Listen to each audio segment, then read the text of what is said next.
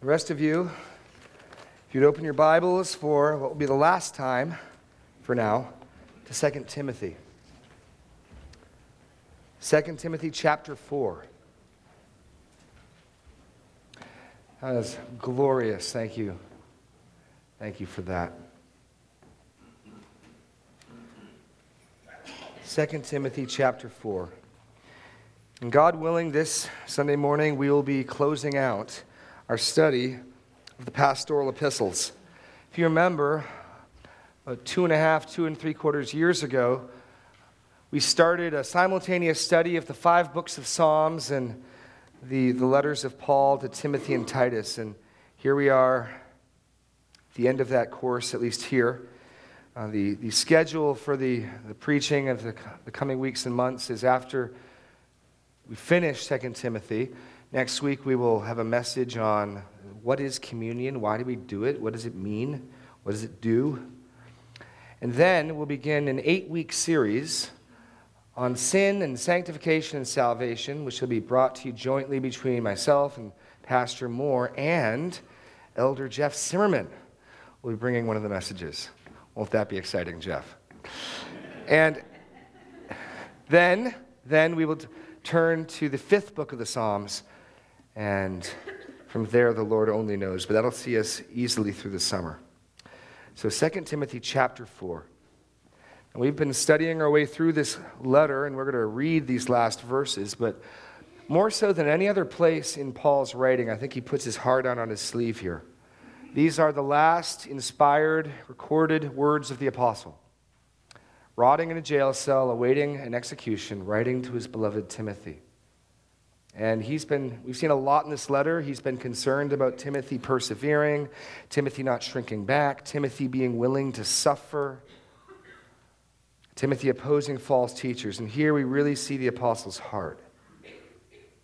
Um, we, we see his personality, we see the humanity of Paul come out. Let's read 2 Timothy 4 9 through 22. Do your best to come to me soon.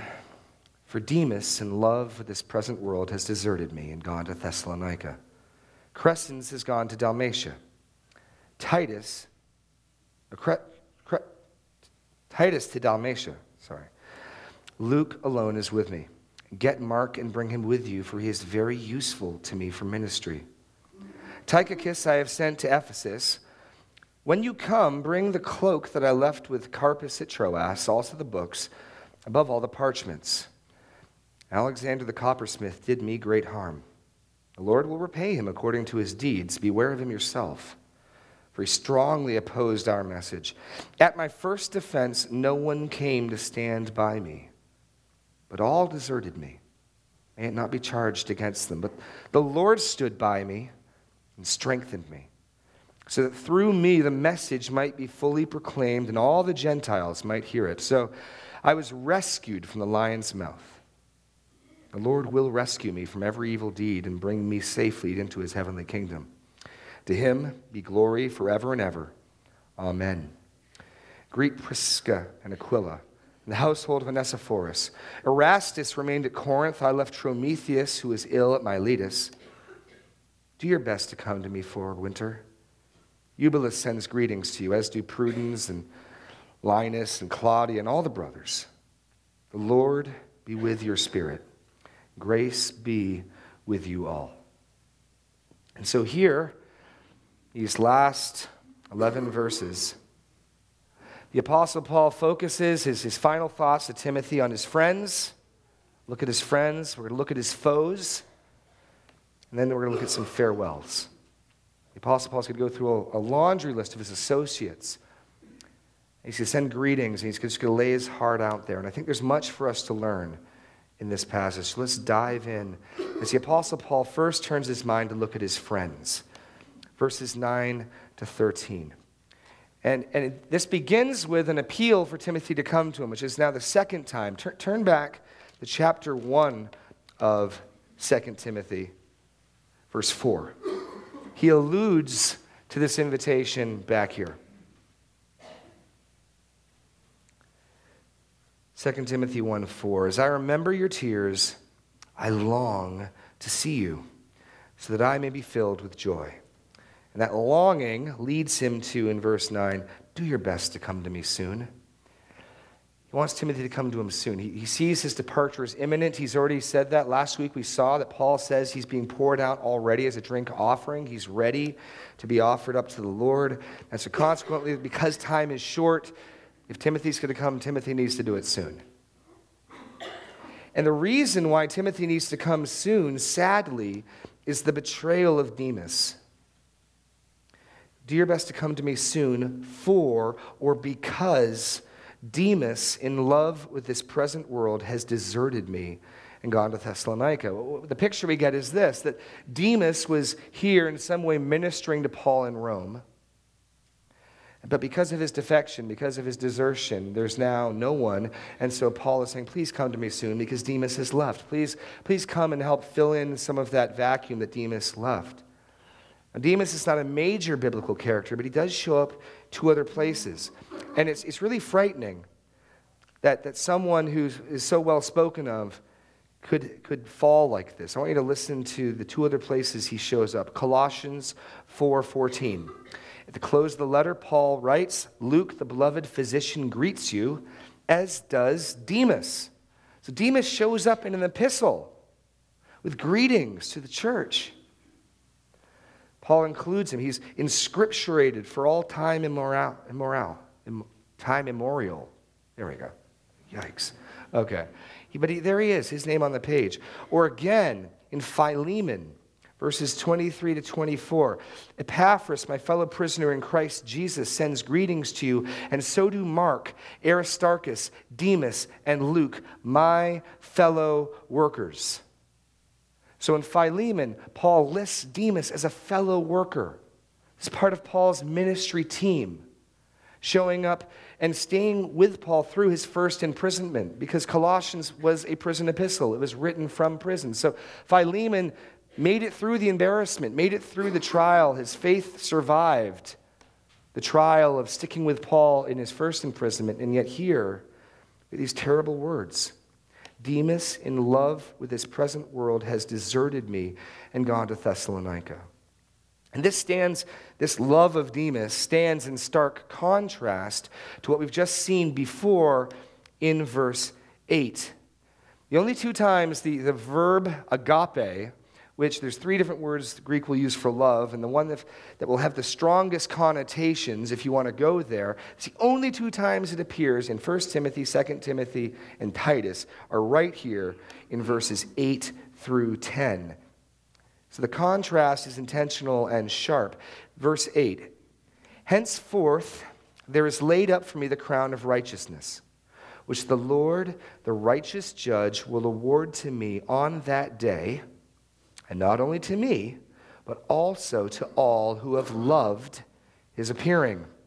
Verse 10 For Demas, in love with this present world, has deserted me and gone to Thessalonica. So the lesson we need to learn here is beware the deadly lure of the love of the world.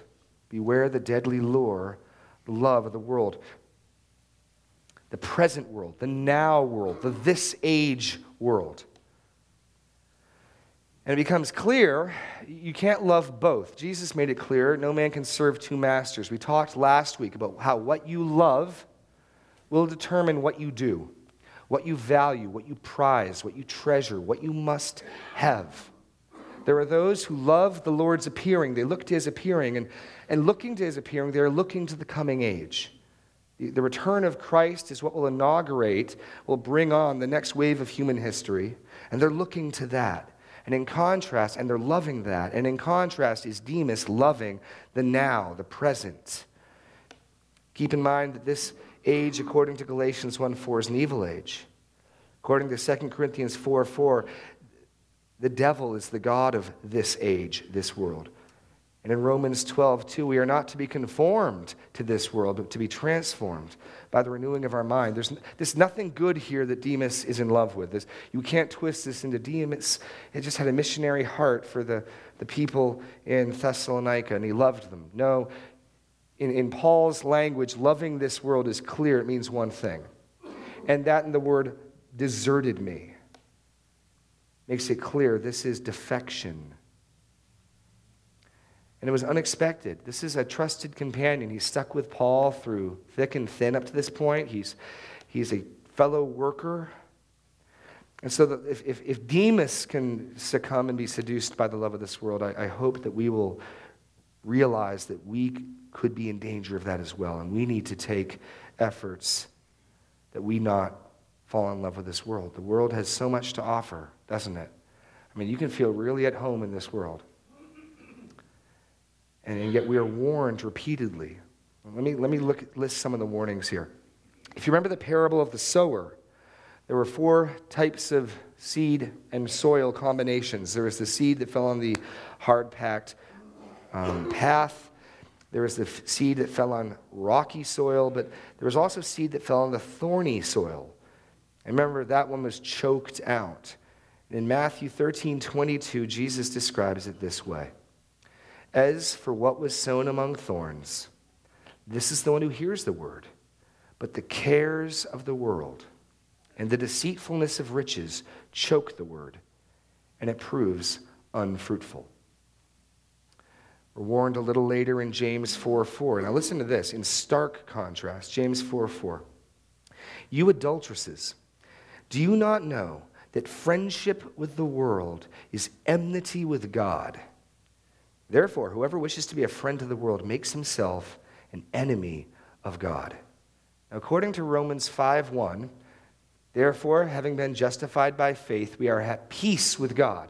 The gospel brings peace with God. Loving the world brings hostility with God.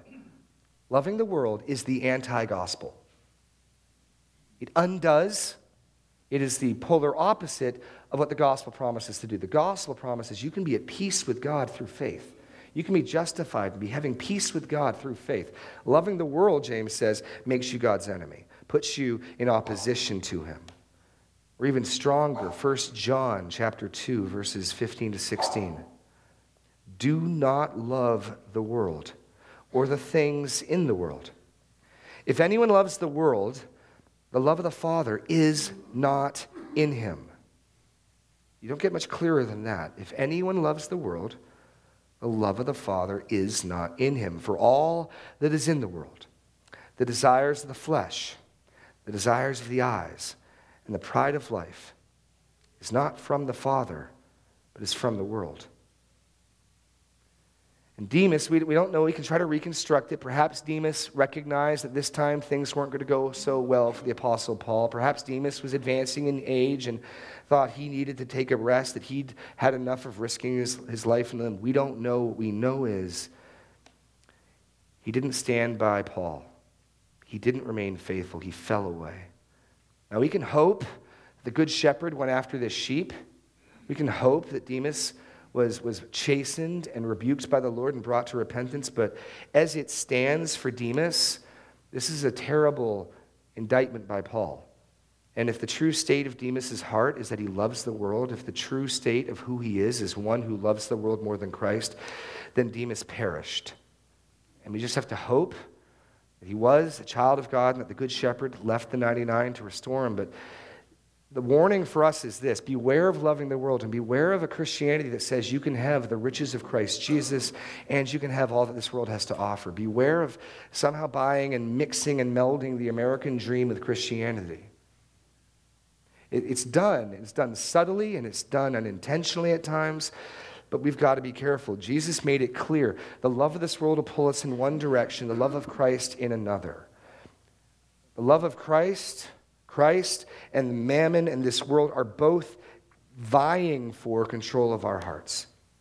They, they will not coexist peaceably. One will be increasing in strength, the other decreasing. And I'm reminded of the sober warning of 1 Corinthians 10:12. If you think, oh, this could never happen to me, therefore, if anyone thinks that he stands, take heed lest he fall. If Paul's co-worker who greets Christians in Scripture, who's, who's stuck with him through the first imprisonment, at this late hour can apostatize, fall away, love the world more than Christ, then we need to be watching out. Because remember, the emphasis in this letter about finishing the course. Demas made a good start. Demas made progress. Demas, last we hear of him, did not finish this course. So we look at Demas. Next, we look at Crescens, Titus, and Luke, and, and Tychicus should be in there as well. And here, we get the encouragement to be useful for the master's service. Demas serves as a warning, but Crescens, Titus, Luke, and Tychicus encourage us to be useful for the master's service. And, and Paul goes through a list of where he sent them. He still has, even though he's in jail, he still can be effective in ministry because he's got his lieutenants, he's got his men, he's sending out on missions, leaving places, doing work of ministry. They are still useful to him. Crescens has gone to Galatia, Titus to Dalmatia. Luke alone is with me, the beloved physician. Get Mark and bring him with you, for he is very useful to me for ministry. Tychicus I have sent to Ephesus. And, and turn back a little bit to chapter 2. And we're reminded of, of what Paul said previously in this letter of how to be useful. You want to be useful. You don't want to be a Demas. You want to be useful for the Lord's service and sake. Paul tells us how to do that. 2 Timothy 2 20. Now, in a great house, there are not only vessels of gold and silver, but also of wood and clay, some for honorable use, some for dishonorable. Therefore, if anyone cleanses himself from what is dishonorable, he will be a vessel for honorable use, set apart as holy, useful to the master of the house, ready for every good work. And if you remember when we studied that a few weeks ago, we, we came to the conclusion that cleansing yourself was, was keeping your doctrine pure, staying in the Word. Um, that same phrase, ready for every good work, in, in chapter 3, the scripture is breathed out by God and makes a man profitable and, and ready and equipped for every good work. And so, staying true to the truth, holding fast to it, steeping your mind in scripture. You want to be useful to God? Get in this book. You want to be useful? Get in this book. God will use you. Or you can get in something else and your heart can drift like Demas. And that's the warning. Demas, who abandons Crescens, Titus, Luke, Tychicus, who the last time we see them are still being faithful. Which brings us then to Mark. And if Demas serves as a warning, and I think he does, a frightening warning, Mark should be an encouragement that gives us much hope because John Mark shows us that the fallen can be restored. The fallen can be restored. You, you, may not know this, but John Mark abandoned Paul as well. He's not the only person to leave him. Demas here leaving him, but Acts 13 13 records that Paul and his companions set sail for Paphos and came to Perga in Pamphylia, and John Mark left them and returned to Jerusalem. And a chapter and a half later, this is the cause for a big argument between Paul and Barnabas. John Mark is Barnabas' cousin, which might explain why Barnabas wanted to give John Mark a second chance. But in Acts 15 36, we read this After some days, Paul said to Barnabas, Let us return and visit the brothers in every city where we proclaimed the word of the Lord and see how they are. Now, Barnabas wanted to take with them John called Mark. But Paul thought best not to take with them one who had withdrawn from them in Pamphylia and had not gone with them to the work. There arose a sharp disagreement, so they separated from each other. Barnabas took Mark with him and sailed away to Cyprus, and Paul chose Silas and departed, having been com- commended by the brothers to the grace of the Lord. So, John Mark previously had wimped out. He had pulled back. He had not gone on with Paul to the work. He was part of Paul's team. And we don't know if he left Paul because he loved the world, but for whatever reason, it wasn't good. Paul thought it disqualified him from missionary service. Paul didn't want to take him. Paul thought that so strongly, he was willing to separate from Barnabas so as not to co labor with John Mark. And yet, by the time Paul writes Colossians, Colossians 4:10, listen to this. Aristarchus, my fellow prisoner, greets you, and Mark, the cousin of Barnabas, concerning whom you have received instructions. If he comes to you, welcome him. Wasn't that good news? I mean, Demas serves as a warning. I mean, you can be near the end of your course and you can still crash. John Bunyan, if you've read Pilgrim's Progress, famously, just as you approach the river that separates you to the celestial city, there is an entrance to hell. And it's not accidentally put there by Bunyan. The point he's making is we got to be on our guard. We got to persevere. We've got to finish the course. But here is somebody who stumbled and fell, and for a time, at least in Paul's view, was disqualified from ministry. And yet, as early as Paul's first imprisonment, he's restored. We can only we can only guess at his repentance, at his restoration, what it took place. But the point is that I want to get is this you can screw up bad, you can stumble and fall, you can bring shame to the Lord, you can disqualify yourself from ministry, ministry, and yet through faith and repentance, you can be restored. You can be restored. And here, the end of Paul's life, the final word on John Mark is not the one who shrunk back, the one who didn't go to the work, but rather, I mean, this is just wonderful.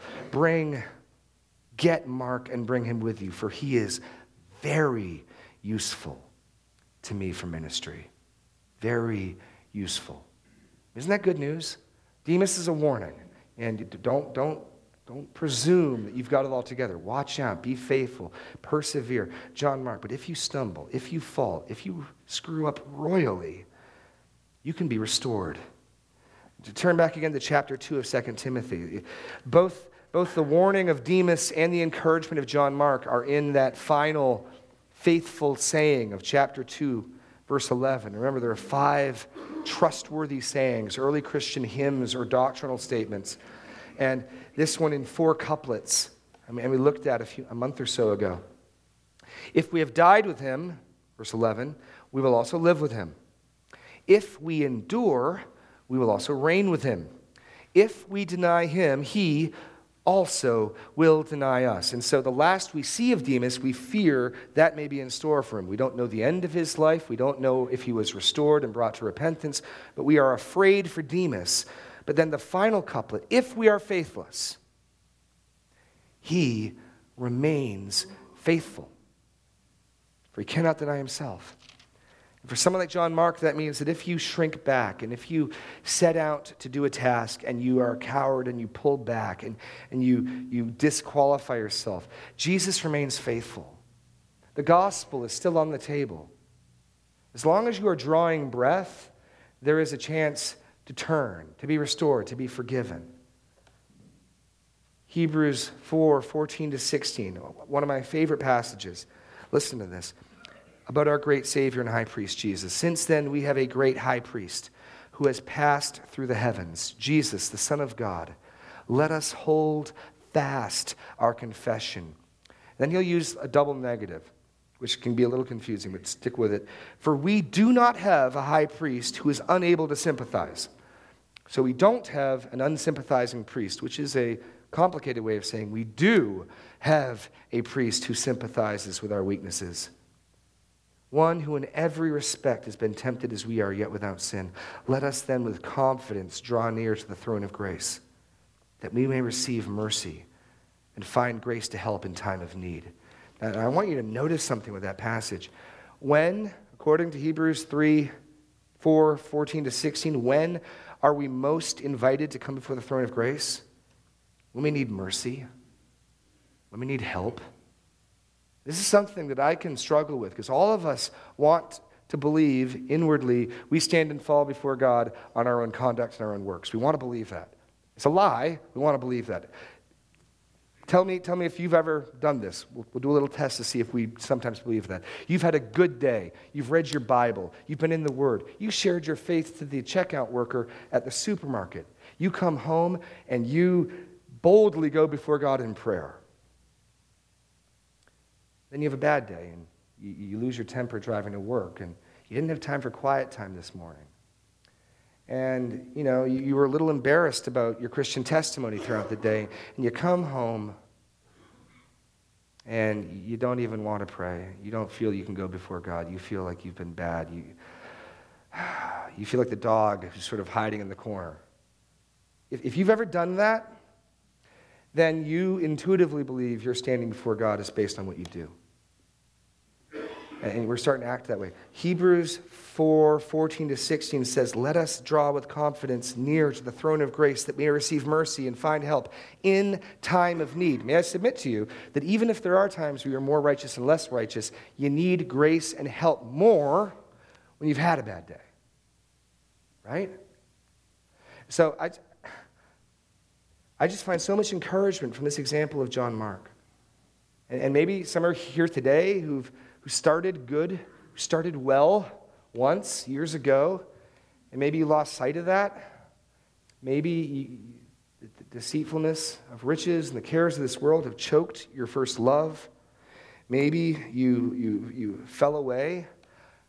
Maybe you feel like the Lord can't use you anymore, like you're damaged goods. I want to encourage you to come before the throne of grace. You need it. You're invited. You can be restored. John Mark can be restored. If Demas lives long enough to return, he can be restored. You just don't know. You can be restored. There, there's, there's room at the table, and the gospel is open to you. The gospel says to all, Come freely, without cost. The Lord will give you water, living water. Turn to Christ. There's no one so far gone, there's no one who's, who's made a wreck of their faith that cannot through repentance and faith, be restored. You can become useful again to the Lord. You can. John Mark is, is a wonderful example for that. Fourth, I just want to look in this section at Paul himself. Um, at Paul himself. Now, Paul has already said that he has finished the race. Verse 7. He's finished the race. Race is done. I don't know about you, but if I run a race, and I'd be hard pressed to be made to run a race, but if I did run a race, and if it were over, what would you be doing when you finished a race? Would, I'd probably be like prostrate on the floor, like hyperventilating, most likely. Um, I might be sitting in a chair. I might be drinking a drink. What I probably wouldn't be doing after I finished a race is out there still running. But that is exactly what Paul is doing. Isn't it striking? I've finished the race. Bring the parchments and the scrolls.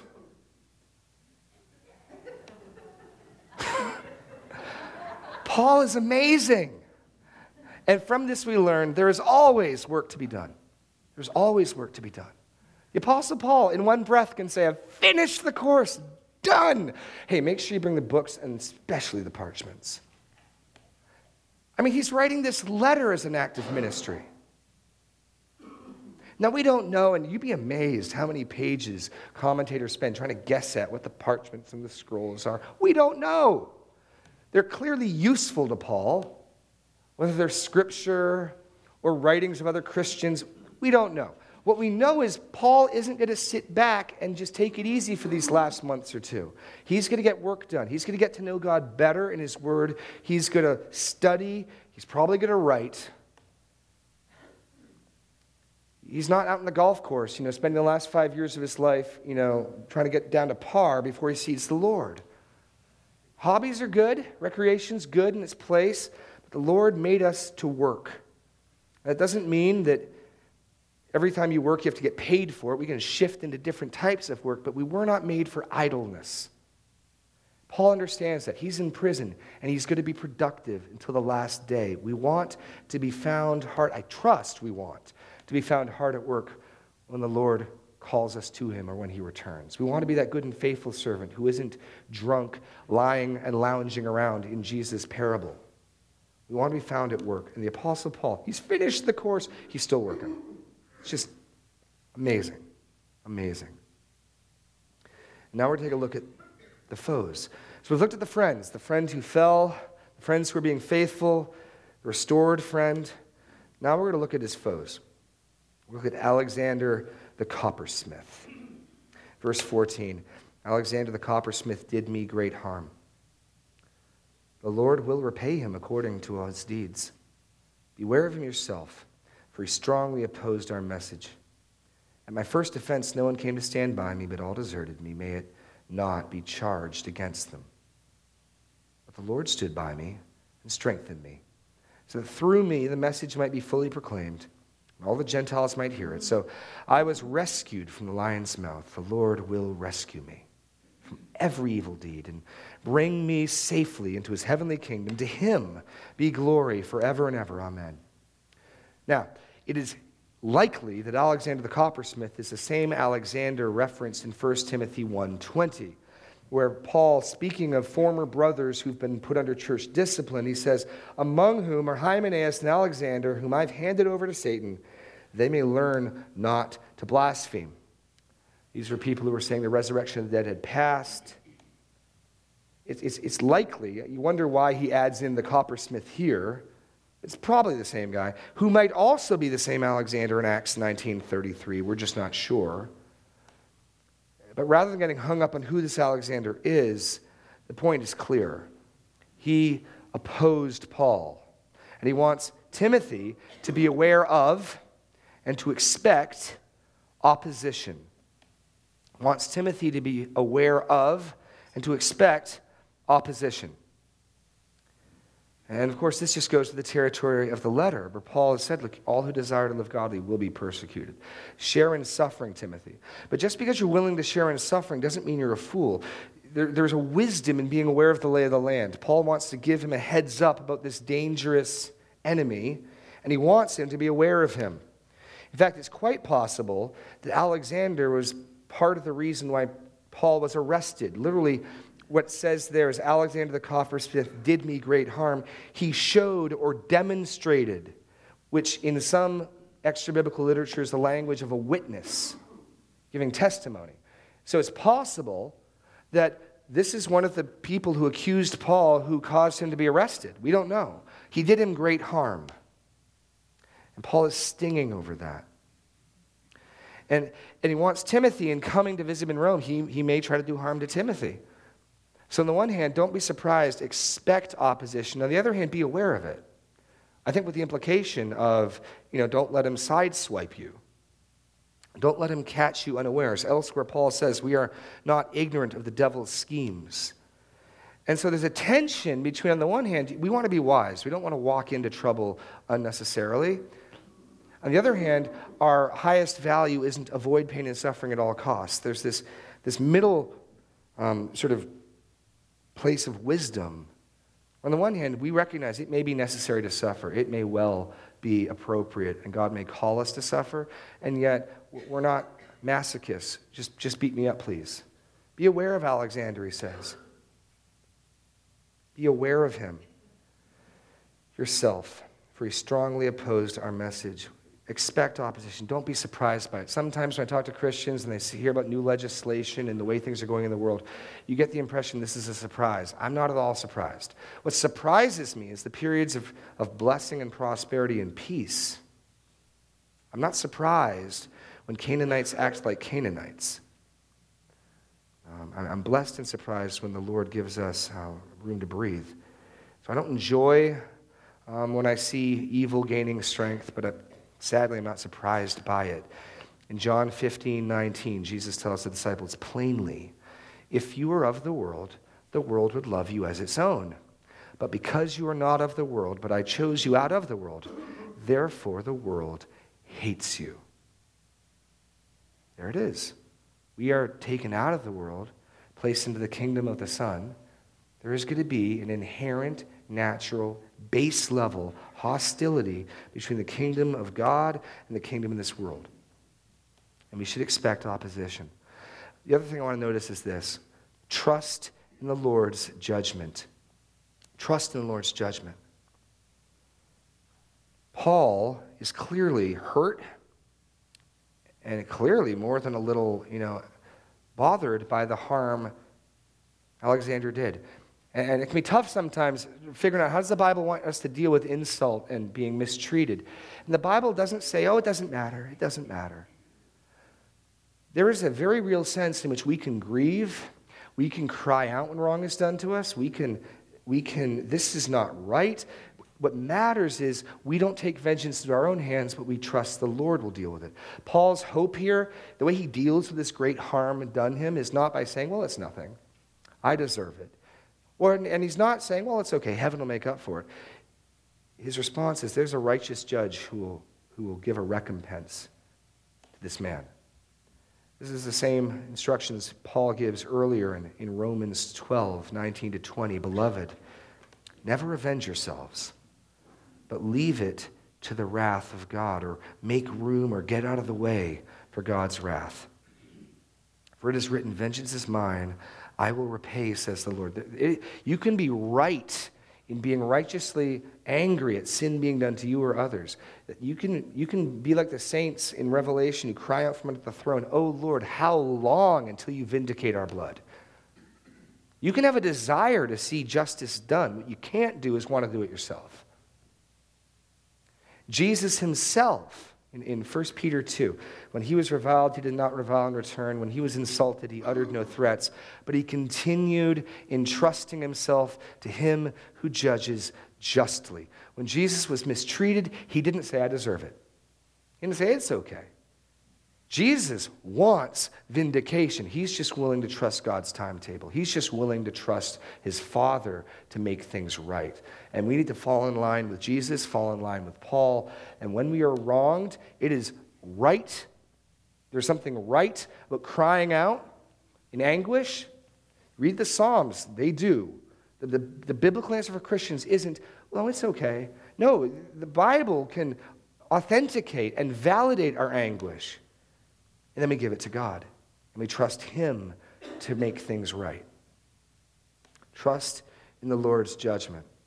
Paul isn't going to isn't going to be a vigilante. He's not going to do anything. Oh, yes, Alexander the coppersmith did much harm. He opposed the gospel. He's getting in the way. He's an enemy of the cross. The Lord will fix his wagon. The Lord will deal with him. So Paul can say, I don't have to. But be aware of him, Timothy. But not only we have Alexander the coppersmith, we also have the fact that Paul was abandoned by everyone. There's a little bit of over exaggeration here. We know that Luke's still with him. But yet, it's got to be disheartening for Paul. He has his first trial date. When he says his first defense, just like here in America, when you're on capital charges, you may have your case seen more than once. Paul had appealed to Caesar. He's in Rome, and he has his first defense, quite possibly in front of Nero himself. That'd be, according to the time period, the right Roman emperor. And hopeful that maybe a coalition of Christians would come in support, standing with him in solidarity, he comes to his first hearing. And at my first defense, no one came to stand by me, but all deserted me. May it not be charged against them. Paul's not bitter about it. He knows they're weak. He knows it was hard. And yet you've just got to imagine the suffering of this man.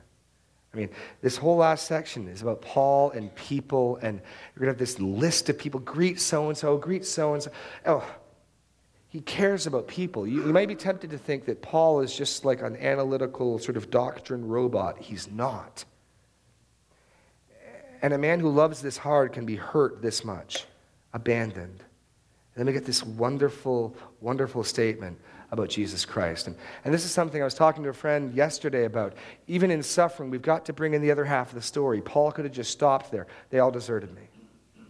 But Paul can't stop there because he's not an atheist. The Lord stood by me. That's not the whole story. Yes, they all deserted me. Yes, that hurt and stung. But let me tell you about my Savior, Jesus.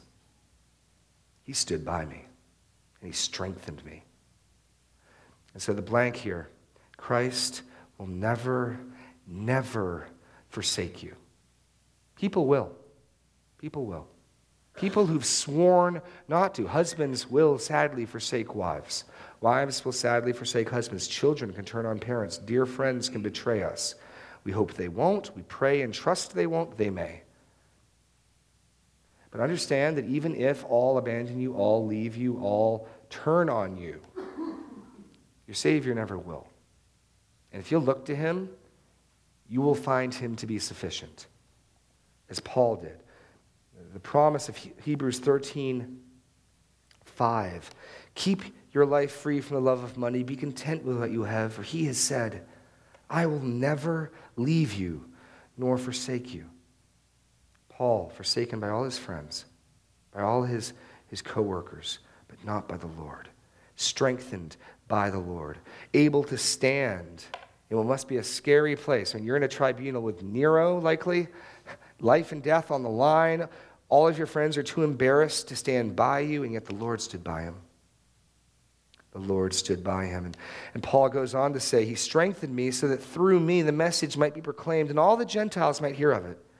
Which is the second thing I want to get from this is that Christ's strength is perfected in weakness.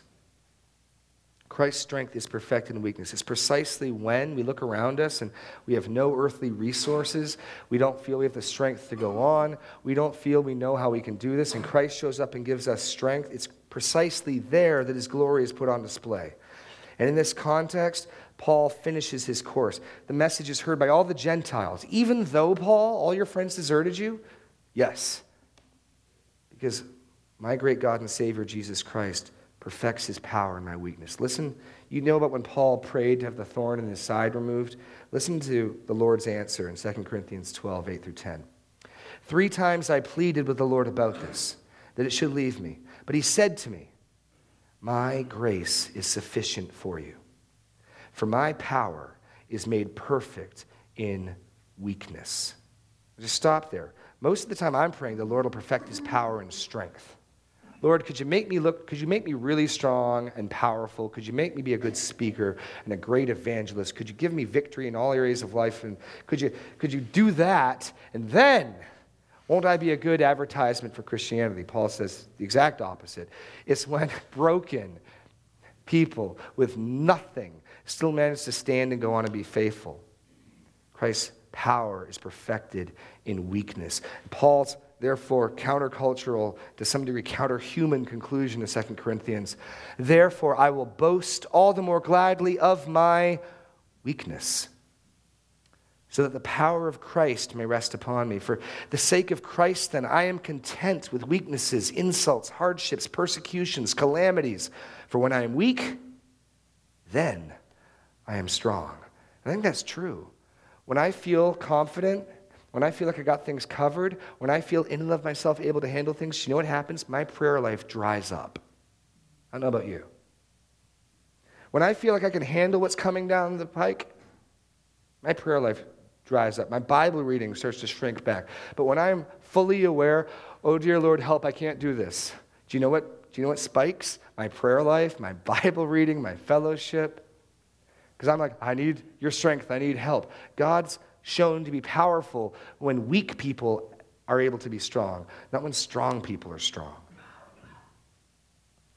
You think of the ragtag bunch of uneducated apostles who turned the world upside down and how God's glory is perfected in their weakness. God didn't choose the debater, the scribe, or the wise of this age to carry the torch of the gospel message. He chose fishermen, tax collectors Christ's strength is perfected in weakness. And third, Christ will bring you safely home to glory. Christ will bring you safely home to glory.